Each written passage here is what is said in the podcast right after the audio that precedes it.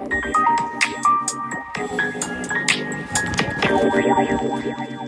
2023年5月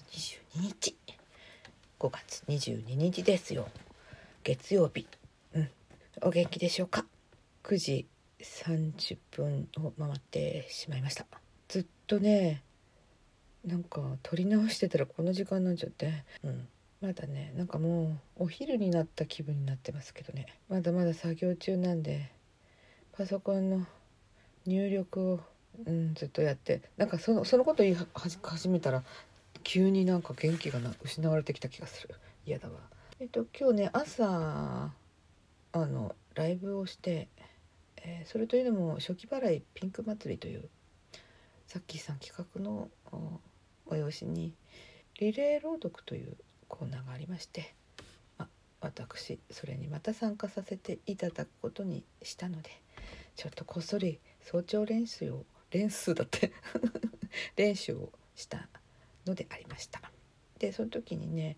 あの初コメントくださった方がいらっしゃってね「トランプさんどうもありがとうございました」このあの収録を聞いてくださっているかどうかは分かりませんけどもとても嬉しかったです。なんせねラジオトーク界の過疎地域に住んでいるので、うん、本当にねいつやるっていうことが全く私確定できないので宣伝はあんまりできないのであのゲリラライブばっかりです。うん、まあお時間があってなんか内容が合ってたら耳を傾けてやってくださいましということですね。なんか言えてんのか言えてないのか分かりませんけどでその時にあそうそうあマルチさんいつも毎度ありがとうございます こんなところなんかお返しトークじゃないんですけど聞いてくださってねもう一人でも二人でもね聞いてくださっているとなんかねやりがいがあるんですよね。うん、こじんまりとしています。まあ、それはともかくその時に私話題にしたあの著作権のことね。で私たちのようなものが自由にその著作権を気にしないであの配信できるものっていうとやっぱりその「青空朗読」というホームページに、えー、収録されているもの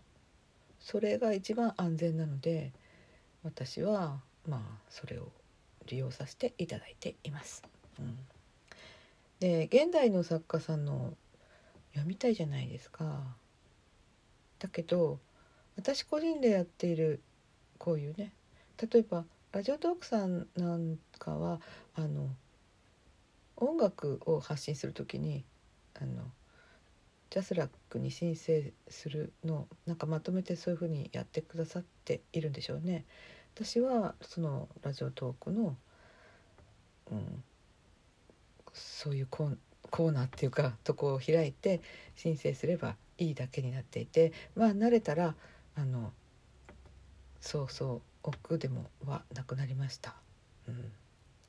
でまあそうまでしてなんか私の調子パズレのバイオリンを聴いていただいているっていう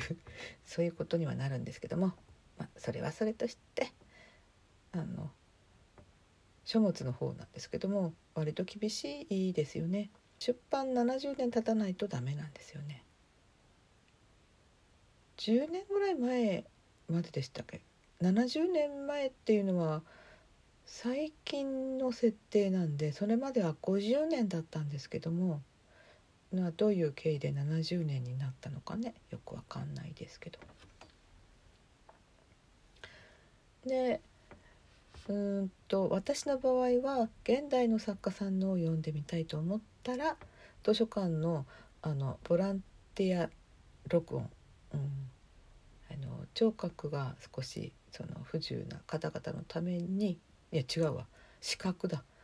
目の方でした。ごめんなさい。何を間違ってるんだろう。聴覚じゃなくて視覚にちょっとこう都合の悪い方のために耳からあの本を読む。あの何年か前から割とそういうのはあの商業的にも流行ってきてるとは思うんですけどもそういうボランティア。その時にはあの現代であろうと昔であろうと関係なく読めます。あとは、えっと、FM ラジオ地元にねよくあるえ FM あラジオそこで読む時もあの別に青空文庫だけのものじゃなくても普通にもうつい最近出版されたもんでも何でも読んでいいです。うんとそれは多分きっと放送局がまとめてあのなんかやってくださっているんではないかと思います。まあ結局ね許可を得た電波を行使しているところっていうのとまた違うんじゃないかなと思いますね。意外とあの音楽よりかは複雑でまあなかなかね知らないでいる方も多い私もその一人でしたからなんか平気でラジオトークさんのところであの読んじゃってましたよね。であこれはまずいって消したことも何回かあらえなんかインターネットのお知らせが来て実は作業中にちょっとえ何これ？いい絵にしようかな。そしたら出てこないかな。あ失礼いたしました。えっとねね何話してたっけ？そうそうそういうとこあのー、音楽の場合は割とこの素人の私が利用とするのも意外とねラジオトークさんの中ではあのやりやすいようにできておりました。あとはね著作者が了解をしているところそれは現代でも現代のものでも OK ですね。うん、なので、まあ、そういうふうななんかグループもあるようですね。朗読のために作っている作品みたいなのがなんかラジオトークの中でもなんかそのようなことをされてる方がいらっしゃるようです。なんか最近見つけましたね。うん、あとは本当にこの出版した本の作者私一冊ね了解を得てるものがあるんですけどなんせね去年父が亡くなってからどうも生活形態が変わってなかなか落ち着いた生活ができないものですから。そんな中でもね なんか随分バイオリンの収録だけは上げてますけどね、うん、やりたいとなったらなんか隙間時間を使隙間時間だって。隙間時間を使ってできるもんだなとか思いました。青空朗読以外には重松清さんとか角田光代さんだとか花房陽子さんだとかそういう、うん、方々の作品を読ませていただいたこともあります。まあね今回は私怪人二十面相人か馬かっていうそういう、うん、ところを選んでさせていただくことにしもう一つね今回はその朗読テーマが「不思議」っていうワードでまとめられていて「不思議の国のアリス」からちょっとある作品を読ませていただ。くことになりました。えー、朗読ボランティアも FM のあの、まあ、ボランティアっていうのかなもうそれからリレー朗読もなんかあまりちゃんと勉強もしてない私をあのそこの場に置いていただけるっていうのがねなんか嬉しいのでせっせと参加させていただいています。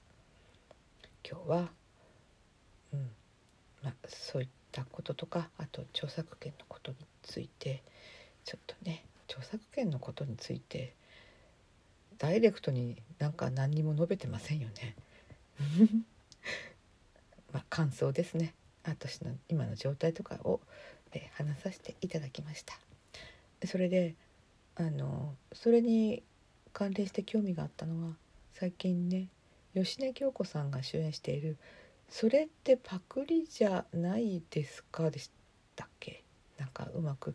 またさっきちょっと調べたのに忘れちゃいました。メモ取ってない。特許を取る場合のこととか商標とかあの技術の問題とかそういうのを扱ったドラマで、まあ、ちょっとラブコネ目にもなりそうなもの？興味深くね。見ています。ってなことをお話ししたくって、うん、それでは今日もお元気で皆様頑張ってください。それでは失礼いたします。これから私はパソコンの打ち込み作業を中断してこんなことをしていたので真面目にやっていきます。ではでは。